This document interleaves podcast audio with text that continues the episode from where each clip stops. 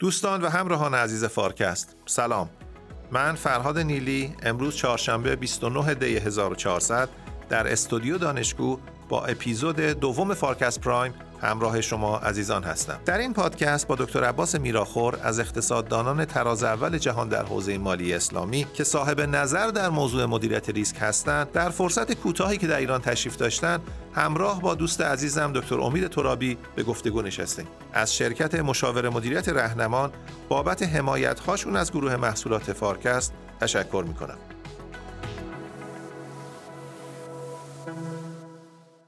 آقای دکتر میرآخور، اگر موافق باشین از یه بحث مبنایی شروع بکنیم. ریسک تعریفش چیه؟ ریسک تعریف خیلی ساده ای داره، یکی ارزش بین الان و آینده یه, یه کالاست، یه دارایی، یه مقدار مثلا ثروتی که یکی داره. ریسکش بین الان و آینده، ریسک یعنی فرق بین ارزش الان و ارزش آیندهش. خیلی ساده. درسته. بعد این ریسک تو زندگی ما هست یا مثلا فقط تو این موارد خاصی که اگر یه ملکی رو بخریم بخوایم مثلا شش ماه دیگه بفروشیم، یا تو بقیه زندگی ما هم ساری و جاریه؟ نه. آی دکتر، ریسک در واقع یه قسمتی از حیات انسان هاست و اینکه از صبح تا شب مردم متوجه نیستن که چقدر در واقع ریسک میکنن. همه تو خونه هم که میشینی در واقع ریسک هست اونجا هم. و اینکه نه تنها ریسک، یه مبحث دیگه ای هست به عنوان آنسرتینتی، که اون هم موقعی که ریسک شما میدونی مثلا الان احتمال رفتن تو خیابون و تصادف کردن و میشه مثلا یه دیستریبیوشن داشت که بگیم مثلا احتمال تصادف اینقدره. uncertainty طوریه که اصلا اونم امکان نداره، یعنی probability distribution ندارید که بتونی بتونی تخمین بزنید که احتمال مثلا یه اتفاقی چیه.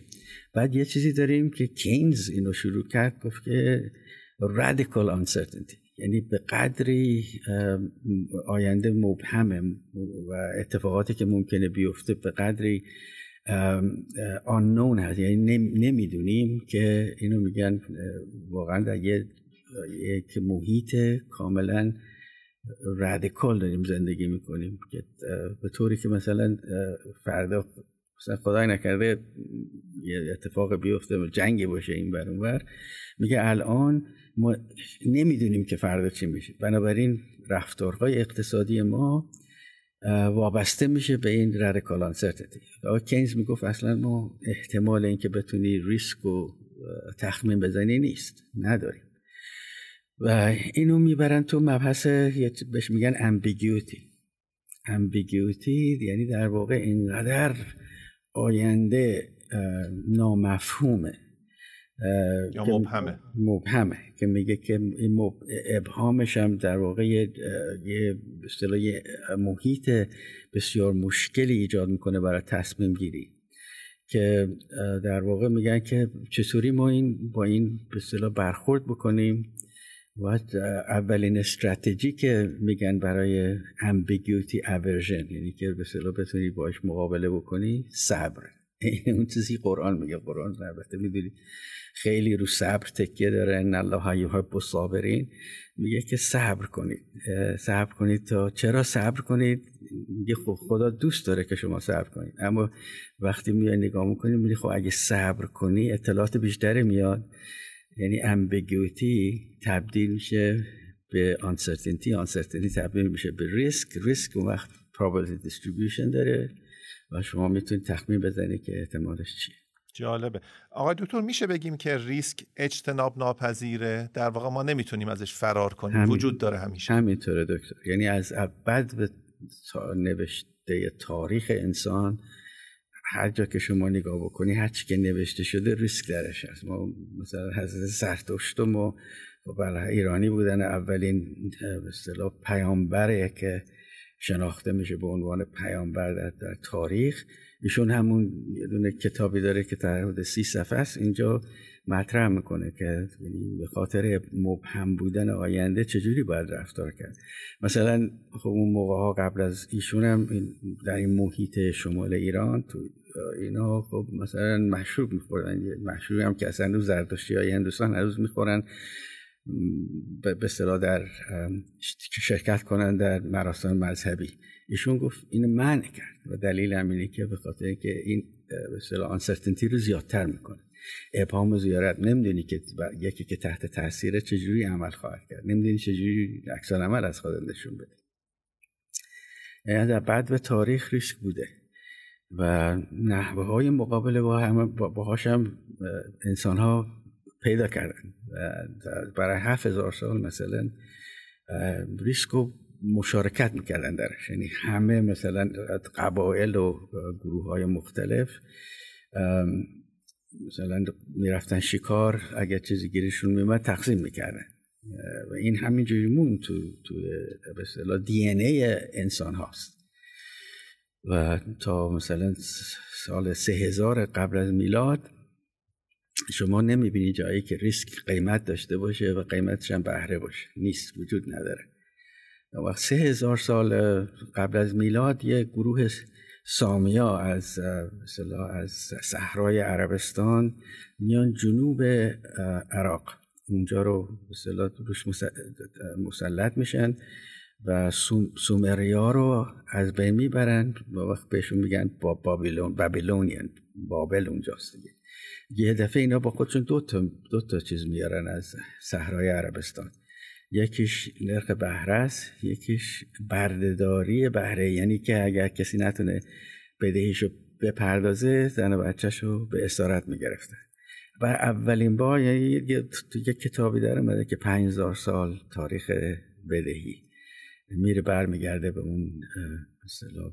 آقای تو این مرتبط میشه با اون مفهومی که شما در مقالات زیادی در واقع دنبال کردین که ریسک شیرینگ رو در مقابل ریسک ترانسفرینگ قرار دادین، این به همون مربوط میشه؟ بله، چون ریسک مدیریت میخواد و سه طریق برای مدیریتش هست. یا اینکه ریسک رو منتقل میکنه، یعنی دو نفر یه معامله میکنن و یه, یه نف... یک یک طرف ریسک رو منتقل میکنه به طرف دیگه در ازای مثلا اجرتی. ما این کارو مثلا با بانک ها میکنیم، پول میذاری تو بانک اینا یا از شما اجرت میگیرن اگر که مثلا صد درصد رزرو داشته باشید، اگر نداشته باشید پول که قرض میدن از اعتباری که ایجاد میکنن پول در میارن. اینو یعنی هر دو طرف میدونن دارن چی کار میکنن. این میشه انتقال ریسک.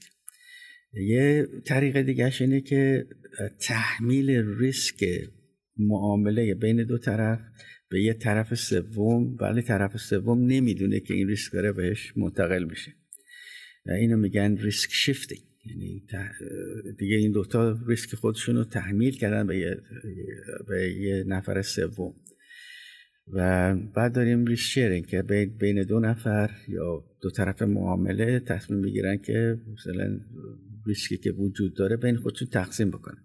مثلا تو عقد قرارداد مشارکتی همچین چیزیه که قبل از قبل از شروع پروژه‌ای دو نفر دو طرف معامله تصمیم میگیرن که مثلا از اون چیزی که منفعت یا خسارتی که میاد یکیشون بیست درصد، یکی هشتاد درصد، یکی پنجاه درصد، یکی پنجاه درصد دیگه.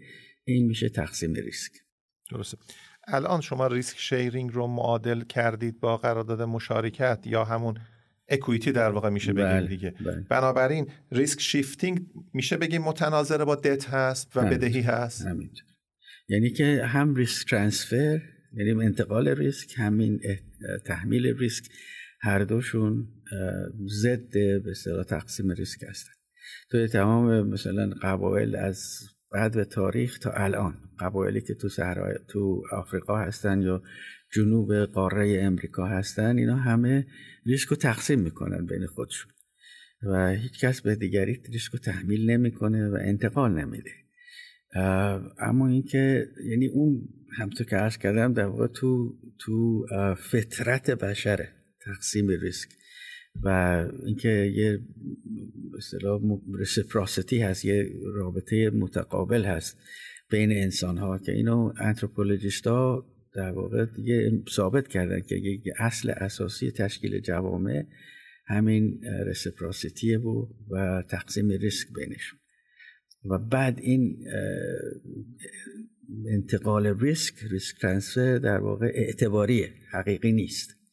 یه چیزی که شما باید به معادله مثلا هزار و نهصد و هشتاد یه یه بحث جدیدی شروع شد تو اقتصاد، بهش میگن کانترکت تئوری، تئوری قراردادها. و این دو هزار و شانزده اون کسایی که شروع کرده بودن جایزه نوبل بهشون دادن و بسیار مبحث جالبیه، چون اینا اومدن مطالعه کردن که چجوری میشه دو نفر مثلا یه قراردادی رو میبندن و مثلا بعضی قراردادها یه شکل دارن، بعضی قراردادها شکل‌های مختلف دارن. اینا گفتن قراردادها رو اومدن تقسیم کردن به قراردادی که ممکنه، قراردادهای غیر ممکن، impossible contract و possible contract. میگن که اصلا این قرارداد بدهی impossible، یعنی غیر ممکنه. چون میگه اگه اگه که اصطلاح اکسیوم های اقتصاد رو بگیری که مثلا یکیشون همین خودمحوریه یا سلف اینترست هستش، یکی میاد از شما میخواد پول قرض بکنه، شما هیچ انگیزه ای نداری به پول قرض بدی، برای اینکه میدونی اون انگیزه داره پول شما رو پس نده. بنابراین یه قوه سومی باید این وسط بیاد که او رو مجبور کنه که این کار بشه. حالا مثلا تو قرآن ما داریم قرض حسن، خداوند متعال میدونه که این امکان هست که مثلا یکی بگه من نه من حالا پول گرفتن دیگه پس نمیدم، دلیلی نداره پس بده. میگه شما به این قرض نمیدی، وقتی احتیاج داره به من قرض میدین. من یقرض الله قرضا حسنا، کیه که به خدا قرض حسن بده؟ بعدم میاد از این طرف مسئولیت ایجاد میکنه برای بدهی. کسی که بدهی داره میگه بدهی تو باید بدی، وقتی که امکان داره برات بدی. به اون که به اصطلاح کردیتر، اونی هم که به اصطلاح پول قرض میده، به اونم میگه تو نرو اینو اذیت کن، یعنی دادی به من، منم هجده بار داد. این حدیث البته که هر کی مثلا قرض حسن بده هجده بار به اصطلاح برمیگرده براش. یعنی اینسنتیو یا یا انگیزه ایجاد میکنه خداوند متعال که این قراردادی که غیر ممکنه ممکن بشه. حالا تو جوامع اینو دولت‌ها انجام میدن و بسیار سنگین هزینه‌اش، منتها نمیبینه کسی. یعنی اینکه چی میگن مخفیه، چون برای اینکه بتونی اعمال کنی شرایط قرارداد بدهی‌ها رو باید یه یه سیستمی باشه که انفورس بکنه، یه سیستمی باشه که مجبور کنه که کسی که بدهی داره بدهیشو بپردازه، وگرنه میره زندان یا میره دادگاه یا میره. خلاصه یه یه دستگاه بزرگ و عظیم، بسیار گرون از نظر قیمت و از نظر هزینه باید ایجاد بکنه مملکت یا جامعه که بتونه این قراردادی که غیر ممکنه ممکنش بکنه. اما از اون طرف این تقسیم تقسیم ریسک و به اصطلاح ریسپروسیتی و اینا اینا همش طبیعیه، یعنی خود به خود این انجام میشه. وقتی به همین دلیل هم تعاون مثلا یکی از ایناست که برای انسان‌ها طبیعیه که به اصطلاح در شرکت بکنن در پروژه‌هایی که به نفع هر دو طرف. این به اصطلاح خصوصیت انتقال ریسک، سیستم یا رژیم انتقال ریسک تمام اقتصاد جامعه رو در مخاطره میندازه. اگه اجازه بدین آقای تو برگردیم به اون سراحی که شما فرمودید برای مدیریت ریسک، کمی اون رو بازش کنیم برای مخاطبمون. شما در واقع این سه تا رو که جدا کردید، ریسک ترانسفر، ریسک شیرینگ و عرض کنم که ریسک شیفتینگ رو از هم جدا کردین و فرمودید که مثلا الان تو همین الان هم تو آفریقا ریسک شیرینگ در واقع تو زندگی مردم وجود داره. مثال میزنین برامون که بله. نه الان مثال خودمون، الان تعاونی‌ها دارن کار میکنن تو بعضی تعاون به اون اندازه‌ای که مثلا قانون اساسی ما پیش بینی کرده بودن نیست، ولی الان تعاونی‌ها هستن، اینا دارن ریسک شیرینگ میکنن. خیلی واضحه در زندگی روزمره ما با انسان‌های دیگه ریسک زندگی رو شیر میکنیم. در آفریقا مثلا عرض کردم خدمتتون، مثلا کسایی که برای شکار میرن، مثلا برای غذا تهیه بکنن برای قبایل، کسانی مثلا این کارو میکنن که قدرتشو دارن انجام بدن، وقتی برمیگردن با همه رسیدن. من مثلا تو قنا از اونطور که مستظری، قنا یکی از کشورهایی بود که توی حوزه ایران بود و خب من هر زمانی م... که شما آی ام اف بودید، بله، وقت من صبح صبح مثلا اونجا که ما میرفتیم میشن میبردیم، من صبح صبح همون طرف هتل میرفتم به ساحل، میدیدید شما ده تا بیست تا مثلا کشت... کشتی‌های ماهیگیری هست، هیچ هیچ کس اینا رو به... اینا به هیچ کس تعلق نداشتن، ولی یه دفعه یه گروهی می اومدن صبح، حالا این گروه ممکنه فردا عوض شن، ولی می اومدن یکی از این قایق‌ها رو برمی داشتن میرفتن و صید میکردن، برمیگشتن اینا رو خالی میکردن، بعد هر کی که اونجا بود این ماهی‌ها رو برمی داشت و من جمله کسانی که رفته بودن خودشون مثلا ماهی گرفته بودن آوردن خودشون برمی داشتن، دیگران هم برمی داشتن، تقسیمش رو آخرش چی نمیمون. ما البته تو اقتصاد این کارا انجام میشه، اقتصاد مدرن، منتها بیشترش بر اساس همین انتقال ریسک. انتقال ریسک هم یعنی در واقع به طور کلان از سیستم پولی بانکی میاد بیرون که این بسیار خطرناکه و به اصطلاح اقتصاد رو بسیار آسیب پذیر میکنه. یه مطلبی هست به نام leverage. این سیستمی که الان تو تمام دنیا اقتصاد دنیا هست، این به اصطلاح fractional reserve سیستمی که در هست، ذخیره‌گیری ذخیره‌گیری جزئی، ما فراموش کردم و ممنونم.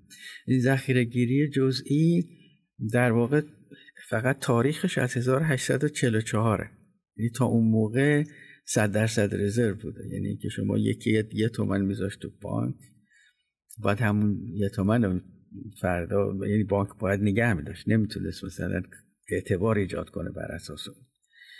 و خیلی جالبه یه بنده خدایی به نام یودوویچ یک کتابی نوشته بود، تو پرینستون بود، هزار و نهصد و هفتاد و یک اینطورا یک کتاب نوشته بود، من مطالعه کرده بود تمام سیستم اعتباری اسلام که مثلا حواله و سفته با اینا همه وجود داشته، میگه تمام ابزارهای سیستم یه سیستم مالی سوفیستیکیتد وجود داشته تو اسلام. بعد سوال میکنه چطور میشه که این سیستم بانک ایجاد نکرده؟ من براش نوشتم دلیل اون اینه که اسلام امانتداری رو میذاشت، یعنی که بر اساس قوانین شرعی شما اگه یه ده تومنی بذاری تو بانک، همون بذارید از یک کسی به عنوان امانت، همون ده تومنو یا حتی نمیتونی دو تا پنج تومنی بهش بدی، فردا همون ده تومنی اگه میاد بگیره همون ده تومنی رو بده. این دیگه اجازه نمیده که بری بر اساس اون مثلا بانک ایجاد کنید. اینه که این نبود که مثلا نمیتونست بانک ایجاد بشه، ولی دلیل اینکه ایجاد نمیشد به خاطر همین مسئله امانت‌داری صد درصد رزرو و اینه که این سیستم اون وقت اعتبار ایجاد میکنه، اعتبار بدهی ایجاد میکنه، بدهی لورج. حالا لورج چی میشه؟ اهرم اهرم ایجاد میکنه و اون اهرم بسیار آسیب پذیر میکنه اقتصاد رو و یعنی بحران ایجاد میکنه. الان نمیدونم خاطرتون هست یک کتابی در دو هزار و نه نوشتن در رابطه با هشتصد سال بدهی و اینکه تمام بحران ها، چه بحران بانکی بوده چه بحران نرخ ارز بوده، همش وابسته به این مسئله ایجاد اعتبار و لورج و خلاصه بحران هاست. یعنی اصل قضیه بدهی ها. الان شما مثلا بحران دو هزار و هشت دو هزار و نه وقتی که مطالعه شده تا الان فقط یه دلیل پیدا کردن برای بحران، همین بده بحران بدهی هست. الان خبر دادن که مثلا دنیا نسب لورجش، یعنی نسبت بدهیاش به جی دی پی دنیا سیصد و پنجاه و پنج، یعنی این که برای هر یه تومنی که دن... که دنیا تولید میکنه سه دو سه سه تومن و پنج و پنج و پنج هزار خلاصه بدهی داره. یعنی این که این در واقع در, در شرایط بحرانی الان خیلی هم توقع دارن یه چیزی مثل دو هزار و هشت دو هزار و هشت دو هزار و نه بیاد. خود امریکا مثلا خبر دادن که الان دت تو جی دی پیش، یعنی بدهی به جی دی پیش چهارصد و نوزده است، یعنی اونجا برای یه دلار کالا چهار دلار و نوزده سنت بدهی داره و این بسیار بحران‌زاست، این که احتمالش این که یه اتفاقی بیفته هست خیلی افتاد. آیا تو این سیر سیر طبیعی نبوده به نظر شما؟ یعنی بالاخره اکویتی هم قرارداد مشارکت همیشه رو میز بوده، چرا طرفین رفتن به سمت قرارداد بدیلش که قرارداد بدهی بوده و باعث شده که همونجوری که فرمودین تو آمریکا بالای چهار برابر، تو جهان بالای سه و نیم برابر به ازای هر یک دلار یا هر یک تومان داره بدهی ایجاد میشه. کسی که مجبور نکرده، چرا این اتفاق افتاده؟ نه، برای که میس پرایسینگ دکتر، یعنی اینکه مثلا شما الان میگی که ده درصد به من بده، من این پولو بهت قرض میدم. پشت این خیلی چیزاست.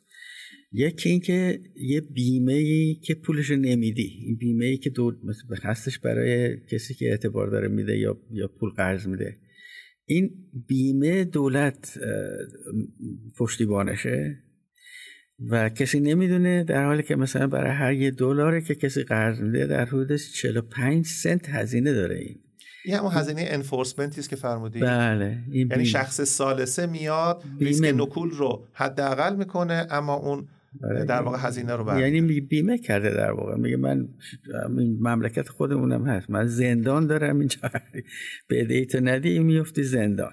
چقدر انسانایی که تو جامعه خودمون، جوانایی که واقعا ابتکارات زیادی در قدرت فکریشون خیلی خوبه اما خب شرایط طوری بوده برشکست شدن، الان تو زندان‌ها. خب من نمیدونم چقدر تعدادشون، ولی تعداد بسیار زیاده. چند تاشونو من دیدم، اینا انسان‌هایی بودن که خب ابتکار عمل داشتن، فکرشون خوب بوده، پروژه‌های جدید ایجاد کردن، ولی خب شرایط اقتصادی طوری بوده شکست خوردن، زمین خوردن. زمان‌های قدیم یه دونه سیفتی نت بود، یعنی مثلا تو بازار ما یکی زمین میخورد یا تو اون صنفی که بود صنفش میومد اینا بلند میکرد، قرضاشو میداد، نمیدونم هر چیز اسطایی داشت که مورد احتیاج نبود، خونهشو دست نمیزدن، نمیدونم ماشین داشت ماشینش از بالاخره بلندش میکردن، دوباره میرفت کار تولید میکرد. الان میندازی زندان، خب میخواد چیکار بکنه؟ یعنی در واقع سر شما میفرمایید مالیات هم در واقع به نوعی هزینه ضمنی اون آره تنفیذ قرار داده، یعنی ریس شیفته. یعنی در واقع اینکه دولت که خودش چیزی نداره که بیاد میاد باید مالیات از بنده و شما میگیره، ریسک یه یه معامله اعتباری که در واقع حقیقی هم نیست و اینا میذاره اونجا. میشه یه یه تومن قرض میده، یه تومن چهل و پنج چه میگن، یه تومن چهار و پنج فرمودین چقدر؟ چهل و پنج سنت هزینه انفورسمنت. تخمین اینه هزینه انفورسمنت قراردادهایی که بر اساس ریسک ترانسفر هستن بسیار زیاده، بسیار بالاست. حالا اینجا ما تخمین نزدیم ولی میشه تخمین زد دکتر، کاری که باید بکنید. الان ببینید مثلا چقدر، یعنی کل قوه قضاییه و دادگاه‌ها و زندان و نظام وکلا و دادرسی‌ها و همه اینا بخش عمدهش هزینه تنفیذ کردن اون قرارداد بدهی است که بین دو نفر دیگه است. بله. الان خب مملکت ما مثلا بانک‌ها، حتی بانک‌های خصوصی هم بیمه دولتن. زمین بخورن دولت بیاد، خب دولت که خودش پول نداره، کی باید بده اینا رو؟ مالیات. بعد ما اون مالیات هایی که الان داریم اینقدر مشکل، مثلا یک کتابی دو هزار و چهارده اومد بیرون این با آقای توماس پیکتی که فرانسویه، ششصد صفحه. بعد ایشون میگه که این وضعیتی که الان هست برای مالیات ها که اینقدر مثلا میگیری که همش بیشترش به هدر میره، به اقتصاد وارد نمیشه، این سیستم نه تنها غیر منصفانه است، کاری طوری کار کرده که تا به حال تمام اختلاف درآمد و اختلافات ثروت و اینا همش به خاطر این برنامه بدهی‌ها و رنت جمع کردنه در واقع. چون رنت یکی شما به یکی پول پول قرض میدی، رنت کپیتاله دیگه، رنت, رنت. سرمایه است. رنت حالا شما بفهمید ولی واقعا دوزیه، حالا میگیم رنت، چون پول که کار نمیکنه، که کار یعنی کار مؤثری پول خودش نمیکنه. یه آدمی میخواد که اینو برداره بزنه به زخم کار و به حال ازش یه چیزی درآد، یه کارایی یه کارایی یه چیزی تولید بکنه. و این در واقع این آقای پیکتی میگه تنها راه حل این مشکلات اینه که شما بیای مجبور کنی که کسایی که واقعا میخوان مثلا تولید بکنن، تو اقتصاد کار بکنن، به اصطلاح سکین این دی گیم داشته باشن، یه چیزی از خودشون بذارن اونجا که همینجوری رنت جمع نکنن خلاصه.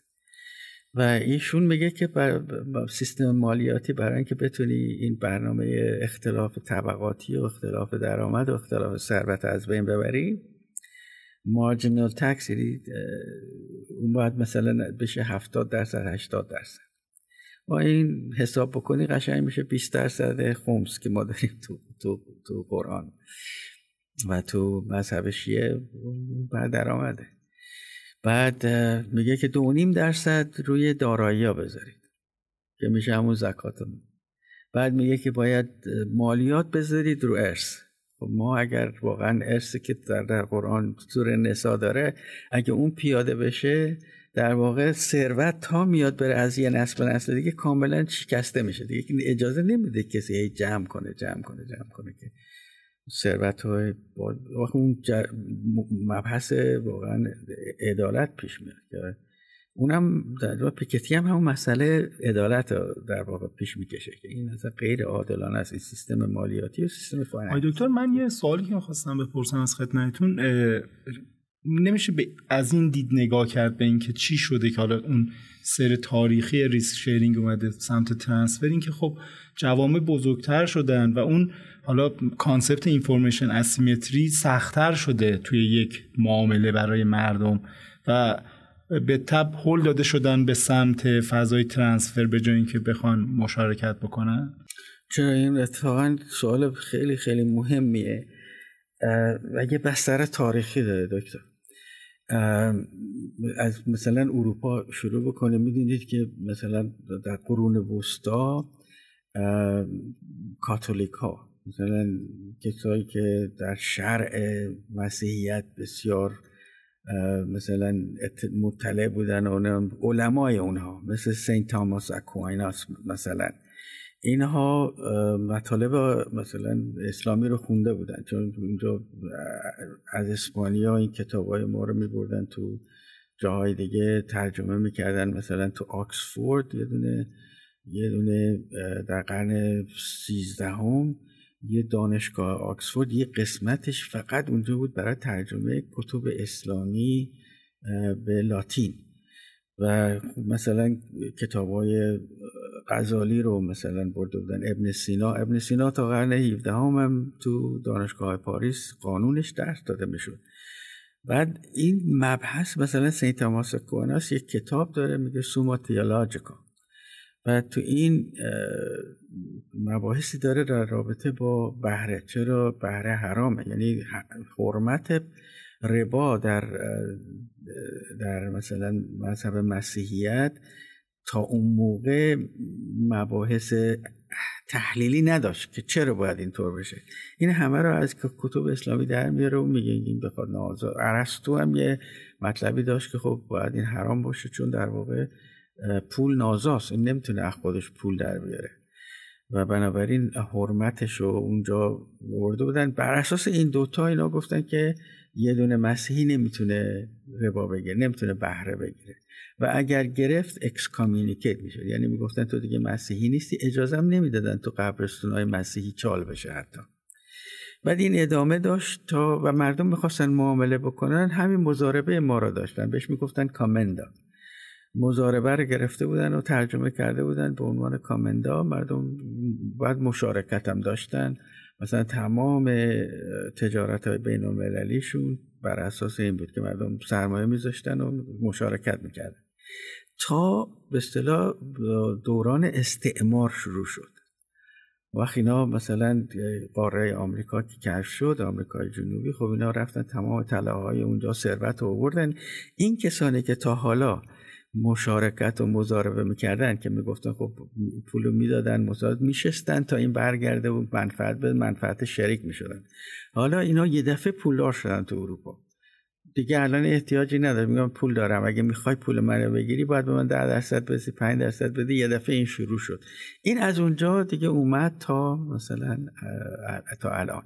بعدم توضیحات این همین فرمایش شما بود، یعنی اگه تئوریسین اقتصادی میخواست توضیح بده که چرا، میگفت آره اینجا مشکل اسیمتریک اینفورمیشنه، اینجا مشکل مخاطر اخلاقی، مورال هزارده، و بنابراین من میام یه قیمت میذارم روی این، تو اینو بده. از اون طرفم به دولتش میگو خب دولت هم حتی قرض میکردن، پول قرض میکردن ترتیب که نمیدادن، خب اینا رو میدادن، میگفتن بهش debtors prison، یعنی یه دونه مثل مال خودم اینجا اینجا علنه بعضی طوره که مثل کشورهای دیگه نیست که مثلا ورک اوت سیستم داشته باشه. به کشورهای دیگه میگه حالا ورشکست شدی بیا بشین، مثلا ما برات خونه‌ت می‌ذاریم کنار ماشین تو، اینا که مورد احتیاجت ما دست نمیزنیم، اما اسطای دیگه، دارایی دیگه که داری ما تقسیم میکنیم بده، و هر چی باقیش میمونه تو مثلا بیست سال سی سال چهل سال بده بده این بده. ولی زندان کسی دیگه الان نمیندازه، ولی اون موقع مینداخت.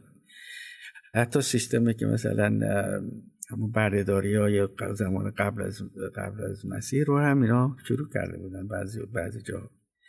به هر حال فرمایش شما کاملا صحیحه. اون موقع استدلال این بود که به خاطر این که من، اما الان دیگه شما میدونی در واقع در آن واحد میتونید دو تا چیز پیدا کنید. یکی این که در هر صنعتی در آن واحد میتونید بگید بازدهی این صنعت چیه، یکی به خاطر بیگ دیتا. مثلا داریم دیگه یه دونه دیتا سیستم هستش که بهش میگن نورث استار. تو تمام دنیا این در آن شما شما برو تو سایتش بگو مثلا تو صنعت کفاشی بازدهی چیه.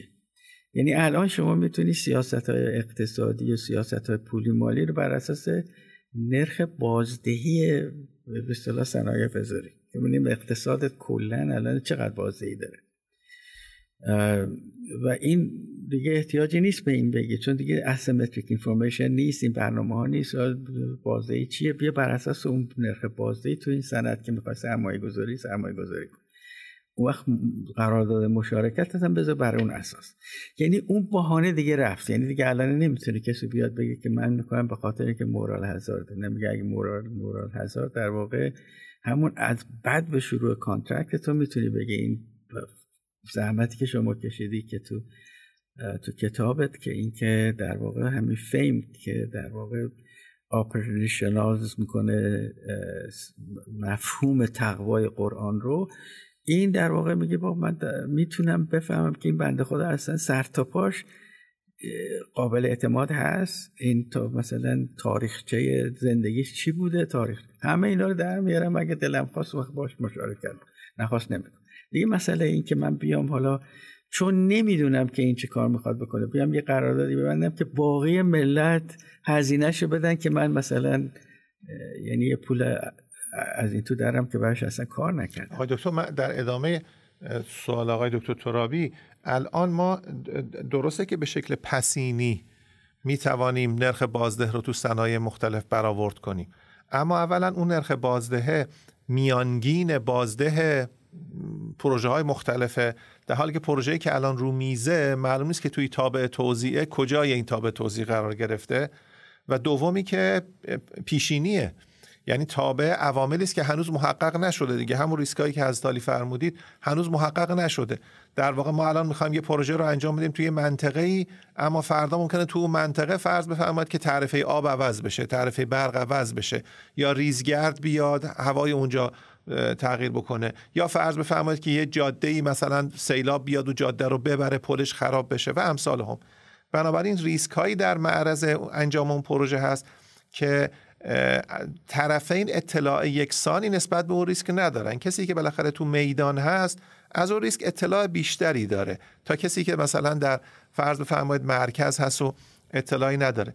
بعد ریسک اعتباری هم که بالاخره وجود داره دیگه، طرف فرد بالاخره بخشی از منبع من رو میگیره تو پروژه میبره، و اما منبع رو نه من میدانم که صرف چه میکنه، و نه ای که ممکنه اگه صرف همو کاری هم که کرد ممکنه که بعداً در واقع به من برنگردونه یا امثالو. بنابراین بل... اون عدم تقارن اطلاعاته به نظرم یه بخشش گریزناپذیره. بالاخره همینجوری که فرمودید منی که وارد تامین مالی تو قرارداد مشارکت میشم بخشی از این رو باید بپذیرم دیگه. آیا من در مقابل پذیرش این ریسکه به گونه‌ای پوشش میگیرم یا نه خودم باید ریسک بکنم؟ دو دو مطلبه. یکی اولا حسالی مستظری که پولی که برای بهره داده میشه در به اصطلاح ریسک میگن بهش ترانسفر، ریسک ترانسفر قراردادها، این منفعت باید خیلی بالاتر از این نرخ باشه. این پولی که شما بالای مثلا بدهی‌ها میدی، متوجه هستید؟ یعنی منظورم که خاطر همون میس پرایسینگه که میفرمایی؟ نه خیر، نه، عموما نرخ پرافیت بالاتر از نرخ بهره است. غیر از این اقتصاد هم میپوشه، یعنی نمیتونه باشه. متوجه هستید؟ یعنی مثلا یکی که میاد از از, از شما مثلا پول قرض میکنه، میخواد بذاره به, به،, به زخم یه کاری، این اکسپکتیشنش، انتظارش اینه که از این تو منافع بیشتری در میاد که این هزینه رو بده، چون این هزینه یعنی در واقع پارت اف فیکس کاستش میشه، نیست؟ و این در کل جامعه صحت داره، یعنی که همیشه به اصطلاح نرخ بهره پایین‌تر از نرخ منفعت کل اقتصاده. این یکی، یعنی پوشش شما اونجاست. حالا شما میگی یکی بیاد عوض این که مثلا اقتصاد ما، یه زمانی ما تخمین میزدیم که در حدود چهل و پنج درصد بازدهی داشت، چهل و پنج درصد یه اقتصاد به طور کلی از نظر منافع کلش. این مثلا تخمین دو هزار و مثلا دو دو هزار و سه ماست، ما یعنی اقتصاد ایران، اقتصاد ایران. بله الان بقیده من به احتمال خیلی زیاد این بالا، خیلی بالاتر رفته، درست؟ خب یه بند خدایی مثلا پول میذاره تو بانک، الان نرخی که نرخ بهره هفده درصده. حالا الان شما آگهی میبینید دیگه، اینم قطعیه، این یه قطعی هفده درصد. چرا این بند خدا رو بیاد پولشو بذاره توی توی بانک مثلا هفده درصد، وقتی اون پول وقتی به زخم کار زده میشه پنجاه درصد، سی درصد، چهل درصد میشه، خیلی بالاتر. این قرآن یه آیه هستش دویست و هفتاد و پنج آیه تو سوره بقره، میگه این کار نکنید، چون اگر که فقط رو رأس مالتون تکیه بکنید، لا تظلمون ولا تظلمون، یعنی به شما ظلم نمیشه، شما به دیگری ظلم نمیکنید. یعنی وقتی یه کسی که پولشو گذاشته و این پول پنجاه درصد در میاره، شما بهش هفده درصد، بهش ظلم شده. یعنی ظلم هم به به اصطلاح کریدیتر هست، هم به اونی که قرض میکنه. در واقع قرآن بهتر از هر هر سیستم به اصطلاح فکری دنیا، عدالتش بر اساس اینه که کسی در واقع مورد ظلم قرار نگیره، ولو اینکه پول داره. یه بیرون مثلا آدم تو این، نه تنها اینجا، جاهای دیگه هم به همین تعریف کسی که حالا ثروت داره، به دلیل به هر دلیلی ثروت داره، یعنی یه جور بهش نگاه میکنن که مثل که یه پرایا هست، یعنی در واقع آدم آدمی هستش که مشکل داره. و اینجا قرآن اینجوری میگه همین که پولی هم که شما دارید و میذارید، اگر حقتون رو نگیرید بهتون ظلم شده. و حق کسی که سرمایه گذاری میکنه چیه؟ یه قسمتی، بخشی از منافع کله که در میاد. وقت شما مثلا یه توی پروژه میره که سی و پنج درصد، چهل درصد، پنجاه درصد مثلا بازدهی داره، ولی به این بند خدایی که سرمایه گذاری پولش اومده، سرمایه گذاری کرده، شما مثلا هفده درصد بدی. خب این ظلمه، چون ندادی حقشو بهش ندادی. و این که سیستمی هم هستش که میگه شما حق نداری جایی بری سرمایه بدی، این موهبت الهی خدا بهت به عنوان موهبه داده، شما باید خیلی مواظبت کنی از این، نمیای جایی بذاری که مثلا نمیدونی فرداش چی میشه. البته ریسکایی هستن که آدم نمیتونه ت... ولی برای همه هست، همون که سرمایه میذاره، همون که پروژه رو عمل میکنه، برای همه اون به اصطلاح ریسک ریسک هستش. میگه به اندازه قوتی که میتونید ریسک رو تحمل کنید، اونو باید بگیرید. خب شما باید بدونی اصلا بازاره که داره این پروژه پیاده میشه این چیه، اصلا چه کالایی هست، چه منافعی داره، چه... یعنی همه زیر و روی این برنامه رو بدونی بری تو. ولی ریسکایی هم هستش که به هر حال اتفاق میفته، مثلا ایدیوسینکراتیک ریسک. شما مثلا دختر خانومتون رو برنامه ریختید که مثلا جهازیه‌اش رو تهیه کنید و به پولم پس اندازم کردید و اینا، ولی یه دفعه یه خواستگار میاد و همون موقع میخواد، شما هنوز به اندازه کافی برای جهازیت. اینو میگن ایدیوسینکراتیک ریسک. خب میخواد چی کار بکنی الان؟ خب راه‌ها زیاده، یکیش قرض کردنه. من مردم پول قرض میکنن که بتونه جهازیه دخترشون تهیه بکنه. یه ایدیوسینکراتیک ریسک وجود داره که جامعه باید وسائلی ابزارهای، نهادهایی بذاره که بتونه این به اصطلاح از بازدهی کل اقتصاد تصمیم گیری بشه که این چقدر باید بده، به خاطر به اصطلاح این اتفاقی که افتاده که قابل پیش بینی نبوده. از قرار اگه بوده که خب به هر حال به اندازه کافی جهازیه وجود داشته. این منظور اینه که فرمایش شما که خب به هر حال یه اطلاعات نامتقارن هست، میگه اگر هست شما دیگه اجازه نداری که مثلا پولتو بذاری و تو بعد بدونی که این کسی که داره از, از سرمایه شما استفاده میکنه که برای یه پروژه رو پیاده بکنه، اگر اطلاعات کامل به شما نداده شما, نمی... شما نمیتونی بری، چون این پول شما که نه، این مال خداست و مسئولیت داره. پس آقای دکتر در واقع میشه نتیجه بگیریم که حتی در قرارداد مشارکت ما احتیاج به یه نهادهایی داریم که در واقع نقش او شخص ثالث ایفا میکنن و اون نهادها انقدر باید انگیزه پیدا بکنن که بیان اطلاعاتی رو فراهم بکنن که منی که مثلا کارمندم یا معلمم یا عرض کنم که مکانیکم، هرچی در مورد اون پروژه من نمیتونم اطلاع به دست بیارم، اگرم جمع کنم نمیتونم راستی آزمایی کنم چون متخصصش نیستم دیگه.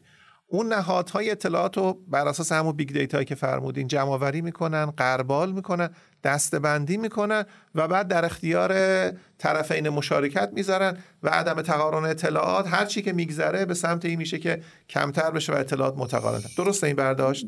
کاملا درسته. یعنی اینکه الان مثلا تو تو امریکا هست یه نهادی هست به نام نورث استار، این بر اساس بیگ دیتا کار میکنه. یعنی هر نقطه جهانی که شما میخوای بدونی که هر صنفی، مثلا هر رشته صنعتی، هر رشته فعالیت اقتصادی بازدهیش چیه، یعنی ریل تایم میتونی اینو پیدا بکنی یا اگه میدونی. وقتم بعدم اطلاعات در مورد این صنعت هست، در کسایی که اونجا کار میکنن، چی مثلا چه نهادهایی اونجا هستن، مثلا چه بنگاهایی هستن، این بنگاه خصوصیتشون چیه، مثلا فاینانشال استیتمنتشون چجوره، شما میخوای شیر بخری طوری میشه. یعنی در آن واحد ما مثلا خب تو یک پورتفولیو که تشکیل میدیم، مثلا اونور همش تو میخوایم شرکت های سهم شرکت هایی رو بخریم که بدهی ندارن، چون درآمدشون وقت برای ما حرام میشه، نمیتونیم بخریم اینا رو. من مثلا یه دونه داشتم که یه شرکت خیلی مشهوری هم هست، ما خریده بودیم مثلا بیست و پنج دلار، اون موقع بدهی نداشت. یعنی هستن که لورجی، شرکت هایی که لورج ندارن، پول سرمایه های خودشونه. بعد من همیشه متوجه بودم که این داره کجا میره، رسید به دویست و پنجاه دلار. بعد یه دفعه من نگاه کردم که چیز لورجش رفته به یک ممیز نو، یعنی برای هر یه دلاری که به اصطلاح خودش سرمایه داشت تقریبا دو دلار بدهی داشت. من دیگه نمیتونستم، فروختم. همون یه دفعه پرید به چهار هزار دلار دو هفته بعدش. منم هیچ پشیمونی خودم میده ندارم، چون اطلاعات بود و ما بر اساس اون عمل کردیم. یعنی در واقع میگم اینقدر بیگ دیتا مهمه که الان در آن واحد شما میتونی بفهمی که یه دونه شرکتی اون موقع مثلا باید صبر میکردی تا فاینانشال استیتمنتش بیاد بیرون، تا گزارشاشش بیاد، پراسپکتس رو تعمیم ترمیمت بکنن، ممکنه شش ماه طول بکشه، ممکنه یه سال طول بکشه. الان در یعنی در آن واحد میتونی بفهمی که یه دونه شرکتی داره چی کار میکنه و بدونی که مثلا استراکچر فایننسش چجوریه. درست. اگه اجازه بدین من از دکتر ترابی سوال کنم. امید، الان وضع صنعت آیتی واقعا به این شکل هست که به این این روند الان داره هرچی میریم جلوتر قابلیت استخراج اطلاعات بر اساس اطلاعات در واقع ریز بیشتر میشه و افراد میتوانن راستی آزمایی بکنن، واقعا عدم تقارن اطلاعات داره کمتر میشه؟ والا من فکر میکنم که توی حالا جوامعی یا تو سیستمایی که بر اساس همچین چیزی طراحی شدن، حالا چه واقعا عمدن چه سهوا همچین دیتایی وجود داره، این اتفاق افتاده. یعنی شما میبینید که ما میتونیم راجع به یه سری کسب و کارها یا راجع به یه سری سیستما خیلی در واقع راحت بر اساس این مجموعه دیتایی که وجود داره تحلیل کنیم و تصمیم بگیریم. و من حالا یه چیزی هم که میخوام به این اضافه بکنم، ترنداییه که ما داریم تو فضای استارتاپی، تو فضای تک، حالا همه حوزه‌های تک و حالا اون چیزی که به ونچر کپیتال معروف هست، می‌بینیم که اتفاقا اینجا خیلی سمت شرکت‌های آیتی و شرکت‌های تک میاد اتفاقا اینجا به سمت ریسک شیرینگ و به سمت مشارکت میان. یعنی اون فضای ویسیا در واقع کسی هست که میاد سهم یک شرکتی رو میخره بر اساس حالا در واقع دیتایی که تا الان داره و به خصوص پیش بینی که از آینده اونجا داره میاد و میخواد که بیا اسکرین دی گیمی داشته باشه. و اینان که الان میبینیم تو فضای در واقع کسب و کار چه جهانیش و حتی تو ایران دارن یه مارجین خیلی بالاتری به نسبت فضای عادی کسب و کار در واقع بازده دارن و گیرشون میاد اون در واقع سرمایه گذارو. من فکر می‌کنم واقعا به این سمت هست و واقعا اون هم اونهایی که دنبال مارجین بالاترن و هم اونهایی که به نوعی عمدن یا سهوا اینو درکش کردن که این اسکین این د گیمه براشون سود بیشتری داره، منفعت بیشتری داره رو می، میتونیم ترنداش رو تو فضای کسب و کار ببینیم. میشه اینجوری جنب... میشه اینجوری جنبندی بکنیم الان که نظام تامین مالی سنتی عمدتاً بر اساس در واقع اهرم‌گذاری بوده، بر اساس لوریج کردن دارایی بوده، بر اساس اعتبار بوده، بر اساس قرارداد بدهی بوده و بر اساس این بوده که به نوعی ریسک رو منتقل بکنه. ولی فضای مدرن‌تر مالی که حالا فینتک ها بیشتر دارن نمایندگیش میکنن و یا استارتاپ هایی که کار آیتی میکنن هم ممکن کردن احراز اطلاعات رو و هم در واقع از مشارکت دارن بیشتر دقیقا. استقبال میکنن. درسته؟ ما میبینیم که در واقع شاید اونهایی که تو این حوزه دارن کار میکنن دیگه اصلا حاضر نیستن که به یه نرخ بازده مثلا بیست درصدی فکر بکنن توی همین فضای کسب و کار مثلا ایران، یا حالا وقتی داریم مثلا سیلیکون ولی و آمریکا رو می‌بینیم می‌بینیم اونها هم به همین شکل مثلا حاضر نیست کسی که درک کرده این فضای سرمایه‌گذاری رو دیگه بیاد مثلا به یه نرخ بازده مثلا هفده درصدی بیست درصدی یا یه درصد بالا پایین راضی بشه. و از اون ورم به تبع در واقع خیلی فکر می‌کنم فضای دیتا کمک کرده که بشه تشخیص داد، یعنی اون درست و نادرست و در واقع تشخیص اصطلاحاً وریفای کرد. بله وریفای کرد و ببینیم که آیا واقعاً این در واقع شرکت یا این تیم اون تیمی هست که میشه روش حساب کرد و توش سرمایه‌گذاری کرد که نه یا نه. که به نظرم تو این حوزه خیلی کار شده الان، یعنی حوزه هایی که توش تو فضای سرمایه‌گذاری یا پی یا وی سی ها دارن کار میکنن حتی تو ایران فکر کنم خیلی تو این حوزه جلو رفتن و خب بازدههای خیلی خوبی هم دارن. آقای دکتر میرآخور شما چند بار از عبارت اسکین این د گیم استفاده کردین. آیا این با در واقع عمدن بود به در واقع کلیدواژه‌ای که نسیم طالب استفاده کرده؟ شما دارین ارجاع میدید در واقع نظرات حضرت علی نزدیک به نظراتی که نسیم طالب مطرح کرده یا نه منظورتون رو نبود؟ بله ببینید نسیم طالب مبحثش برای اینه که همون مبحث کینز که اوضاع رادیکال رادیکال انسرتینتیه، یعنی که شما نمیتونید probability distribution همه رو میزنه کنار، هیچ probability distribution وجود نداره که شما بتونید بر اساس اون پیش بینی کنی که فردا چی میشه. و به این جهت هم میگه هر سیستمی که بخواد یه مطلب فیکسی اونجا بذاره مثل مسئله کار کردن بر اساس بدیهی ها یا سرمایه گذاری بر اساس بدیهی ها، میگه این کلا unstable و نمیتونه کار کنه، یعنی fragile. fragility هم فینا میگه یعنی آسیب پذیره. میگه که برای اینکه سیستم ثبات داشته باشه و بحران ها تکونش ندن باید این skin the game داشته باشه، یعنی باید که هر کسی که میخواد وارد از سیستم اقتصادی بشه کل اگر کل افراد جامعه به نحوی از آنها سهیم بشن در فعالیت‌های اقتصادی مملکت احتمال بحران وجود نخواهد داشت. ولی الان داره به خاطر اینکه کسی یکی پول پولش میذاره بعد میشینه کنار رو اون پول پول بیاد صرف نظر از اینکه آخر عاقبت این پروژه پروژه به قول فرمایش شما ممکنه که فردا به دلایلی زمین بخوره و خب این پولمو میگیرم حالا تو برو هر کاری میخوای بکنی بکن. این دیگه میگه غیر قابل ثباته، یعنی به هم میخوره و بحرانزاست و بحران شکستش میده.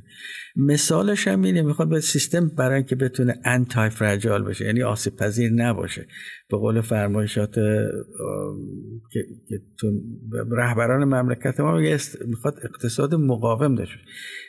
اقتصاد ما نمیتونه مقاوم باشه تا اینکه این به اصطلاح آسیب پذیری رو از بین ببره، ولی کل سیاست های ما، سیاست های اقتصادی پولی مالی ما همه به طرف آسیب پذیری داره میره، چون مدلی که دارن اون مدل غربیه که بس... که الان همش میگن بابا نه این این آسیب پذیری ایجاد میکنه تو اقتصاد.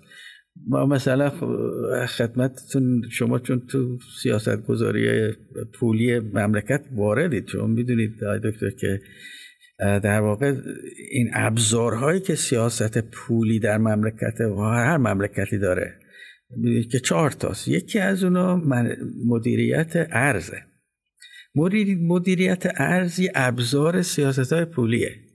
تو مملکت ما اومده شده یه هدف، یعنی هدف سیاست‌های پولی هر مملکتی ثبات اقتصادیه و رشد اقتصاد. این اهداف سیاست‌های مالی و پولی مملکت مملکت ما هدف شده ارز، به دلیل اینکه در واقع شما یه چیزی که ابزار سیاستت ورداشته کردی، یه دارایی برای ملت به عنوان یه دارایی داره ازش استفاده میشه. یعنی شما آ... یه دریچه مثل مثلا سیبری در, در... در واقع یه دونه دریچه داری که خودشون گذاشتن مال غرب، از این دریچه میان همه اطلاعاتت جمع میکنن، یعنی آسیب پذیری با به اصطلاح با همین که همین که شما از اون ابزاری استفاده میکنی، این ابزار یه دریچه عقب داره که میتونه وارد چه اصلا هر کاری که دل میخواد از بین ببره. خب این سیستمی هم که ما داریم چون بر اساس مدل اوناست، اونا یه دونه یه دونه بک‌دور دارن، این بک‌دور هم ارزه، یعنی میدونستن که چقدر در واقع ما آسیب پذیریم از نظر ارز. من یه بار یه تیم آورده بودم اینجا، رئیس تیم یه ایرلندی بود، ما همین تو هتل استقلال بودیم، این موقع بودش که دلار هفتصد تومن بود. بعد این به من گفت من میخوام یه چیزی بهت نشون بدم. گفتم چرا؟ گفت صبح زود بیا اتاق من با هم چای بخوریم.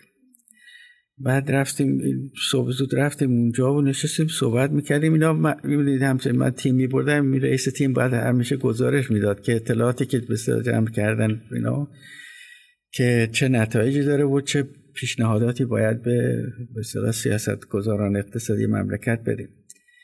بعد به من گفت نگاه کن روی چیز، روی این به اصطلاح کمدش که داره که کشو و اینام داره، لباسا رو می‌ذارید اونجا. اون بالا گفت ببین یه دلار گذاشته بود یه هزار تومانی.